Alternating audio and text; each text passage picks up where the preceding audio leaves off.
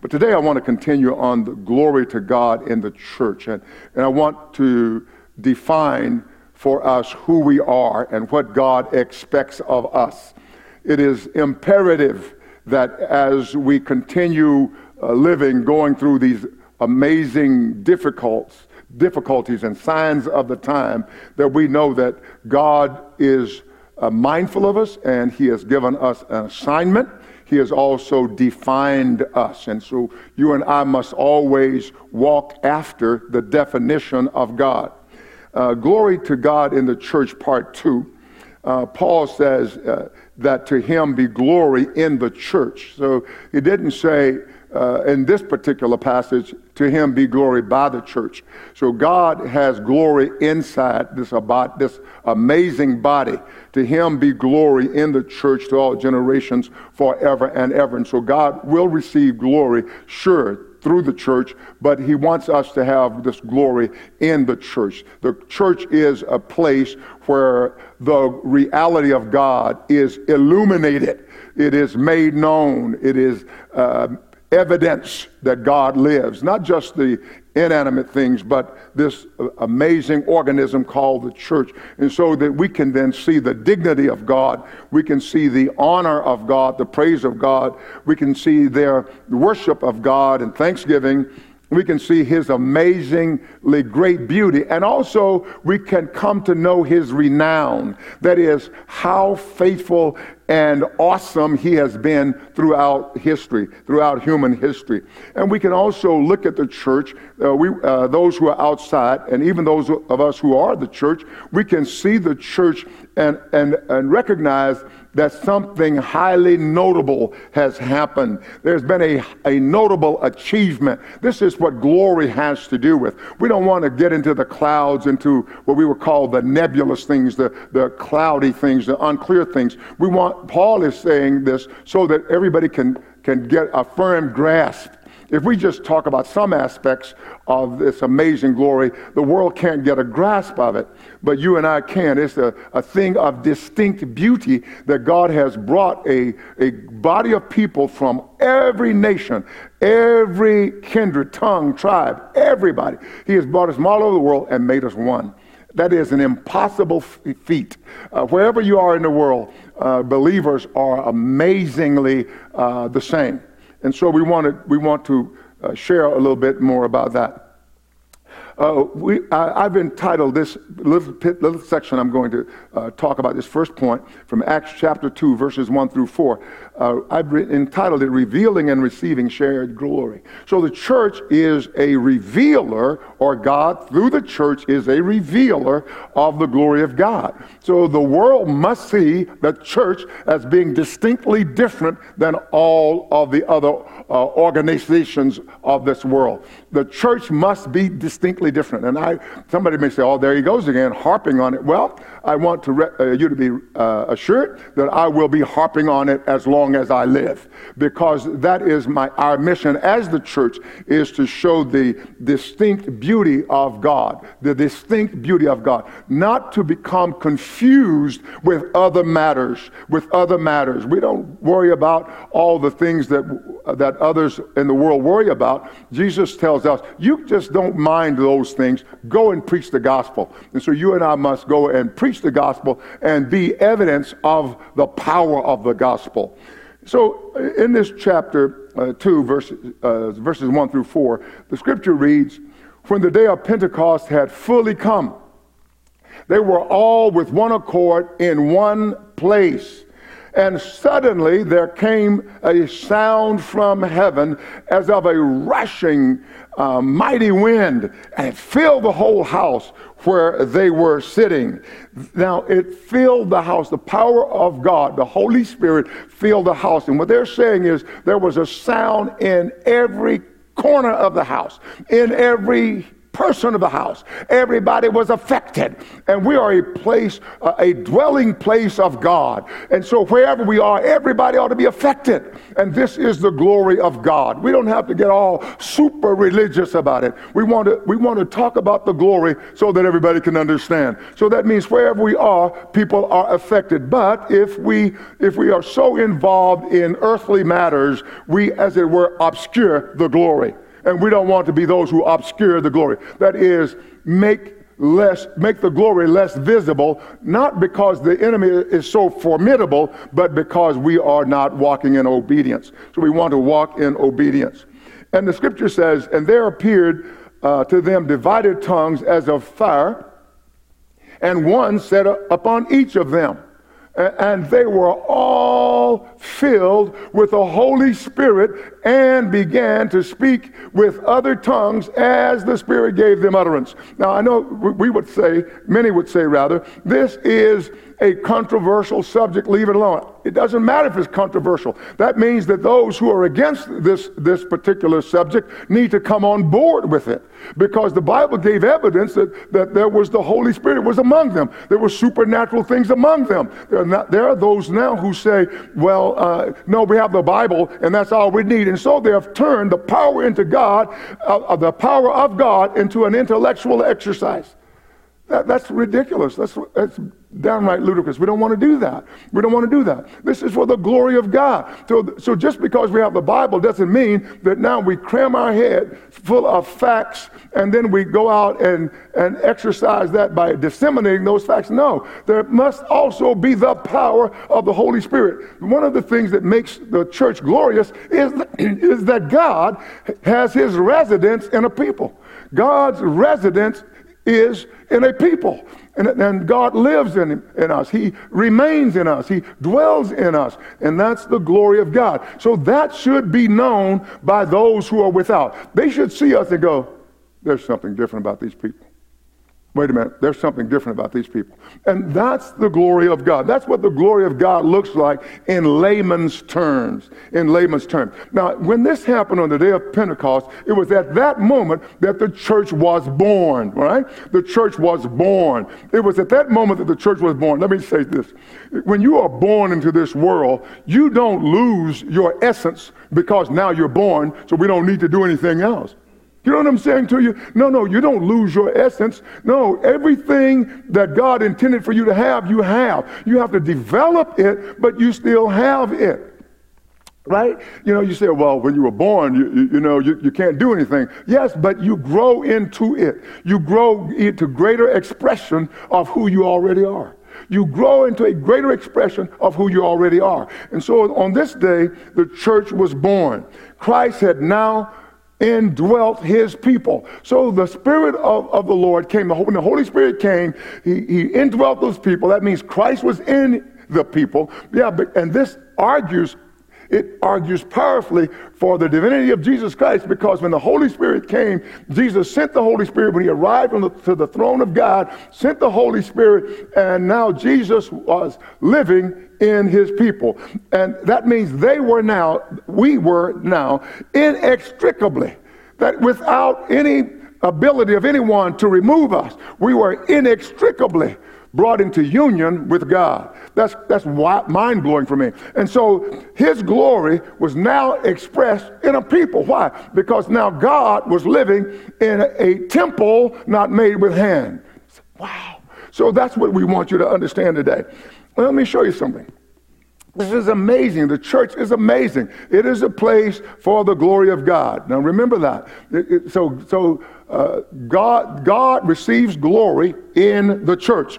In the church. God has full, must have full expression in the church. So his glory was now expressed in the church. Jesus' prayer in John 17, verse 21 was now fulfilled. John 17, 21 was now fulfilled. And this is Jesus' prayer. And John, that was before he went to the cross. He says, That they all may be one, as you, Father, are in me. Now listen to that. As you, Father, are in me and I in you. He says that, that may, they may be one. How is it? Just like you, Father, are in me and I in you. I want you to see the glory of this. The glory of God uh, was expressed very visibly and incontrovertibly. You can't, you can't change it when Jesus walked the earth. There Jesus was, the temple of God. Wherever Jesus went, he was the temple of God, tabernacling. God was tabernacling in a human body. And, and Jesus has gone back to the earth, and now God still tabernacles in humanity. Wow. And so this is what this is the glory. This is the glory.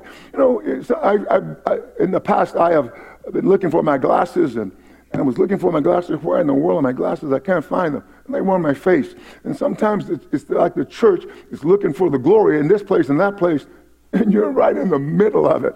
You're perhaps blinded by it. It's, it's so amazingly splendid. Now, listen, listen what he says. So Jesus prayed that they may be one as you, Father, are in me and I in you, that they may also be one in us. What an amazing story. So at the day of Pentecost, this amazing thing, prayer rather, came into reality that they may be one in us. What's more glorious than sinful man, rebellious man, repenting of his sin, and, and, and being saved to, as the scripture says, to the uttermost, to the highest place. Now, if, if you're not saved to the highest place, then that's not biblical salvation. He says, saved to the highest place, just like, and made one, Father, just like you uh, and I are one. Now, listen what he says. He says, that they also may be one in us. And what Jesus has done in this amazing organism, entity called the church, he has brought these people who had no way to God, and he has made them one with God. Wow. That they may be one in us. And when the day of Pentecost came, it happened. It happened. We were baptized into Christ, and Christ came to live in us. We are in him and he is in us. It's amazing. It's amazing. So this is the glory. And, this, and we must exemplify this glory. We, we must express this glory. Wherever we are, we are uh, expressors of this glory. Yeah. And so now what happens is we allow human emotions to affect us. We, we want to bring everybody down not everybody, but a lot of us, we, we, we bring people down to a, a, a human expression of something. No, we're not trying to express, as it were, our humanity. We are now expressing divinity in the church. That's what God is doing. And we don't try to do it as it were, helping the, the head out, but we do it in response to everything the head is doing. Therefore, uh, an immeasurable, a great number of times, we, we find ourselves doing things we don't know quite exactly, uh, or we don't understand quite uh, what we're doing, but we know that we're being led by the Spirit of God. Now, I do know that there are, are some flaky brothers out there. I do know that. I do know, brothers, I don't mean to disrespect you, but I know some of you, you don't halfway go to church, you don't do anything, you just stay at home alone, and you're in bad company when you do that, and then you come out and you, you sort of obscure things. That's not what we're talking about. You don't have the right to, uh, being an unfaithful brother, to tell faithful brothers and sisters what to do. You don't do that. You must be, stay connected to the head, all right? We know, we know that you love God. We want you to do better. Okay, so that they may be one in us, that the world may believe you sent me. So what, he's, Jesus, uh, what, what uh, the scripture is saying, and Jesus is saying, is that the glory will be so amazingly splendid. They would be so otherworldly. That is, what the church is doing will be out of this world in a way that worldly people say, that's different. And that's, that's what we are yet to attain to. I would say to you during this COVID 19, I'm not blessing God for COVID 19. I don't think God sent COVID 19. If you think God sent COVID 19, you work that out with God. But I do believe that God has to remove his hand. Uh, and the wickedness of this world is almost unprecedented. Almost unprecedented. We find everywhere in the world craziness, and then there are believers saying, well, let's don't talk about that. Why not talk about it? Why not talk about it? It's darkness covering the earth and deep darkness the people. But his glory is risen upon us. And, and it's risen through us. That's amazing. Wow, wow, wow. Wow, wow, wow. That the world may believe that you sent me. And so, what Jesus is saying is that when you and I do what He has left us to do, not of our, of our, on our own or of our own effort, but no, we do it in response to the Holy Spirit, the world will say, wait a minute, what, do you want to say about these, these dudes? You know, they're different. All right? They're different. This is undeniably the glory of God in men. And so that's the church, undeniably the glory of God in men. And then Jesus says, And the glory which you gave me, I have given them.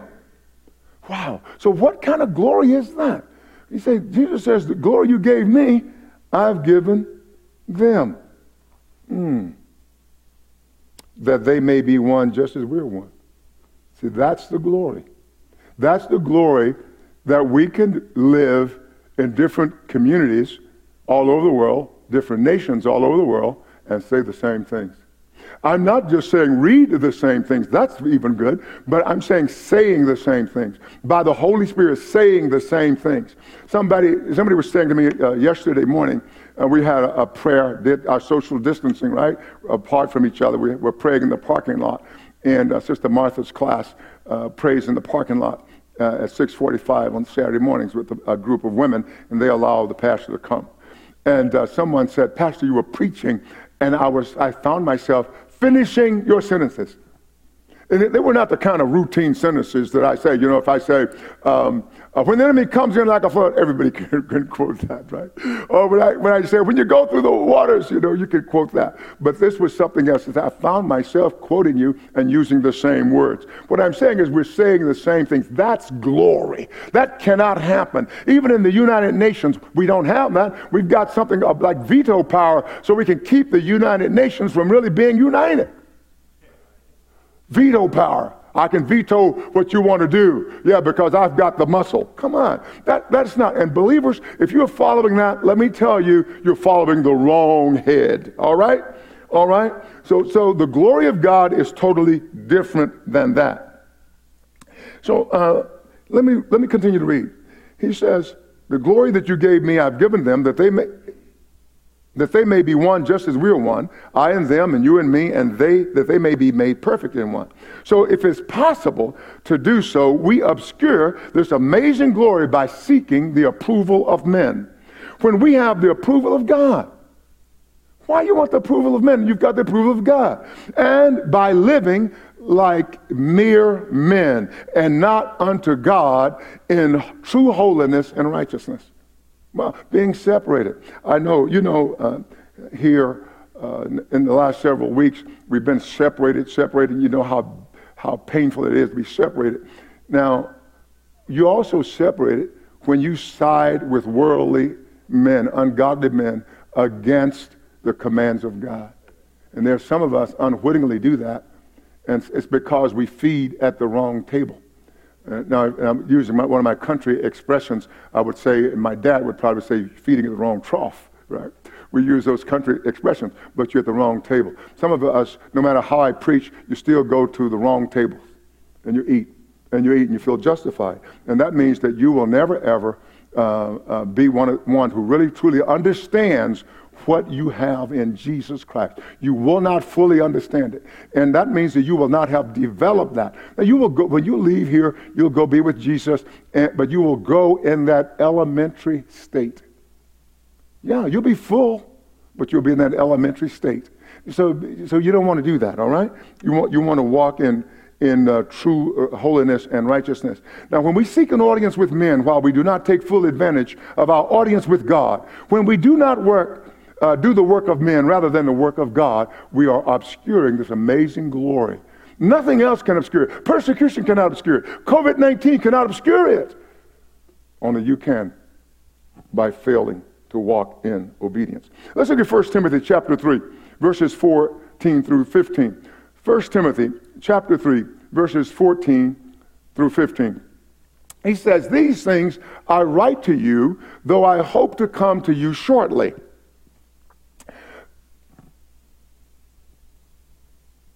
But if I'm delayed, I write so that you may know how you ought to conduct yourself in the house of God, which is the church of the living God. Now, listen, the house of God is the church of the living God. The house of God is the church of the living God. So the living God lives in this particular house, the pillar and ground of the truth. And that's glory that you are the house of God. That is glory that God lives in you. Let's look, uh, and, and he says, You are the pillar and mainstay of the truth. What he is saying here is that when truth cannot find a home, as it were, we, everybody should be able to go to the church and find truth.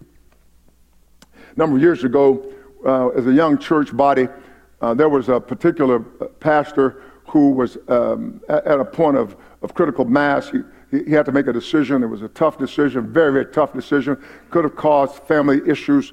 And uh, as he was contemplating what to do, he didn't know what to do. He was caught between two points. And uh, his, I found out these things later. His wife said to him, Why don't you go out to the fellowship? Uh, you know, God speaks out there. He speaks to people out there.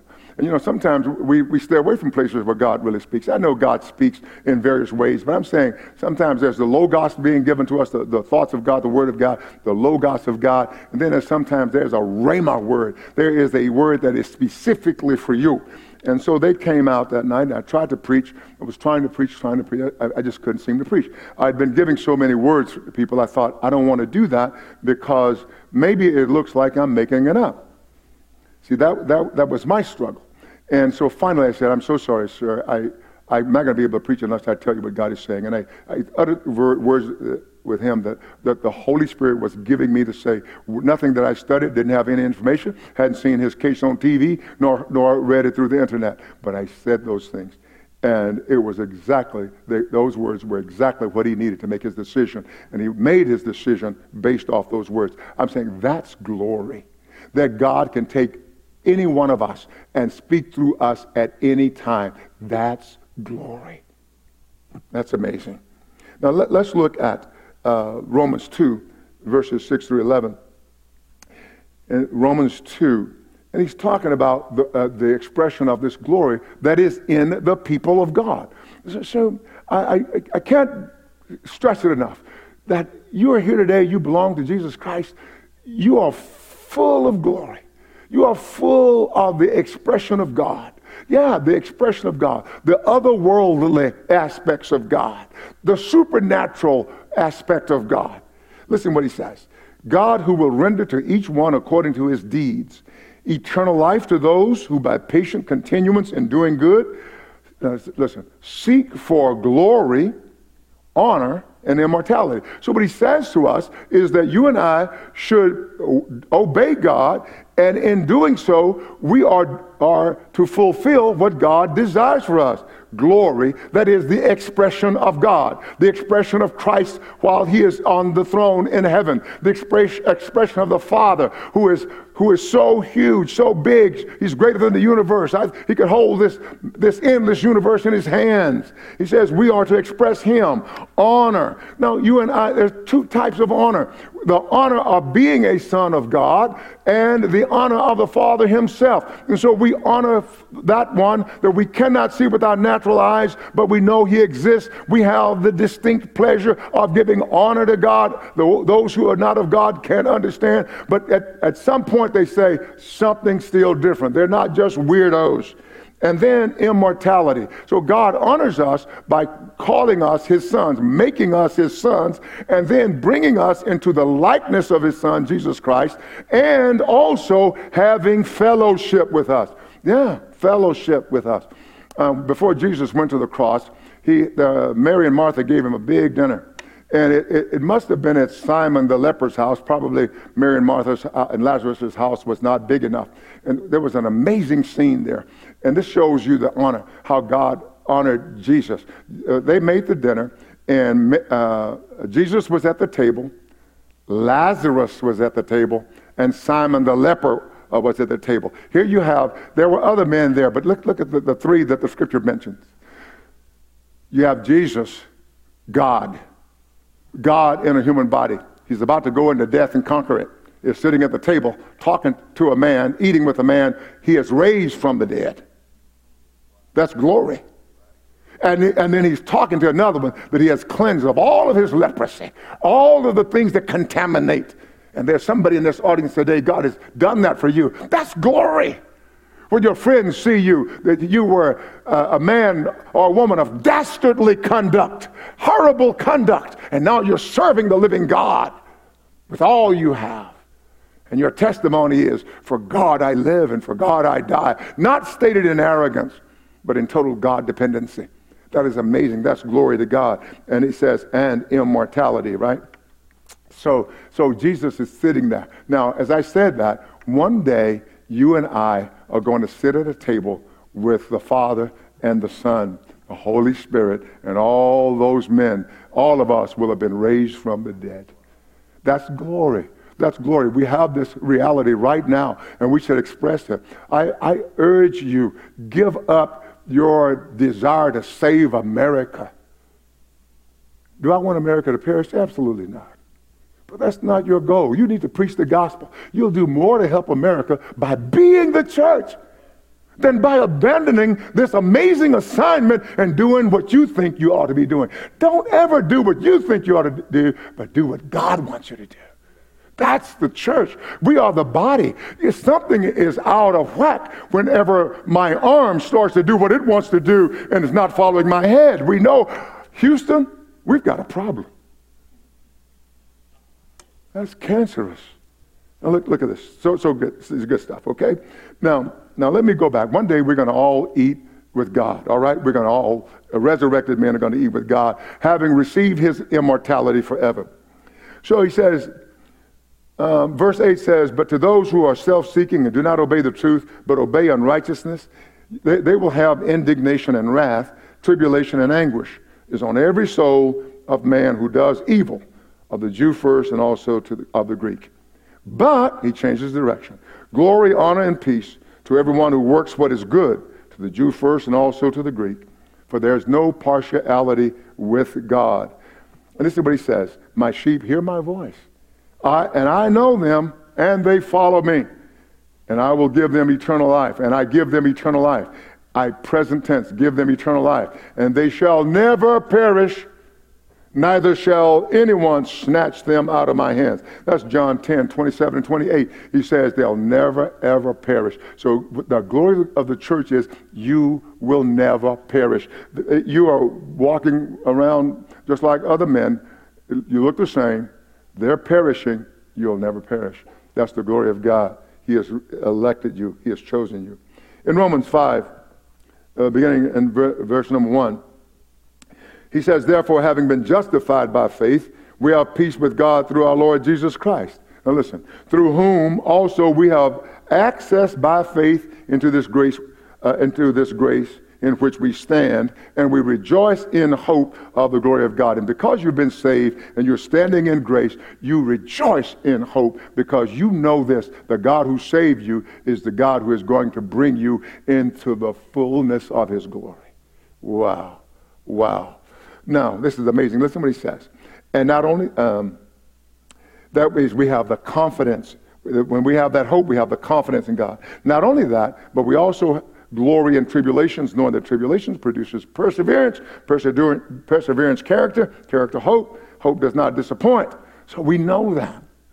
Our confidence in God will never disappoint us because the love of God has been already poured out into our hearts by the Holy Spirit who was given to us. Hope does not disappoint because we will not fall short of the glory. We are already experiencing and we will not fall short of the full expression of the glory. The full expression. That's what glory means. The full expression of Jesus Christ in his body. Full expression. The riches of his love poured out upon his mercy, uh, uh, uh, his love poured out, His mercy poured out, His grace poured out, His kindness poured out, His forbearance poured out, His patience poured out, His wisdom and the knowledge of God poured out. Wow. So the only evidence now that unsaved people have, only evidence they have that we belong to God is our godly lives. To see love, mercy, grace, kindness, forbearance.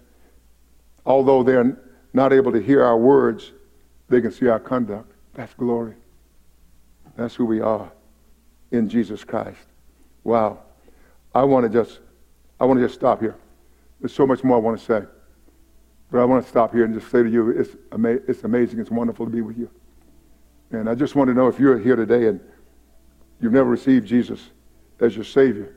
The Bible teaches us very clearly that if you would confess with your mouth the Lord Jesus and you will believe in your heart that God has raised him from the dead, that you will be saved.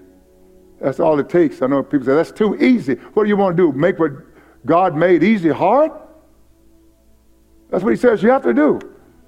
For with the heart one believes unto righteousness, and with mouth confession is made to salvation. And what is so amazing and, and glorious is that when you do this, God will save you eternally. Wow. It, it's amazing. He'll save you because you believed in his son.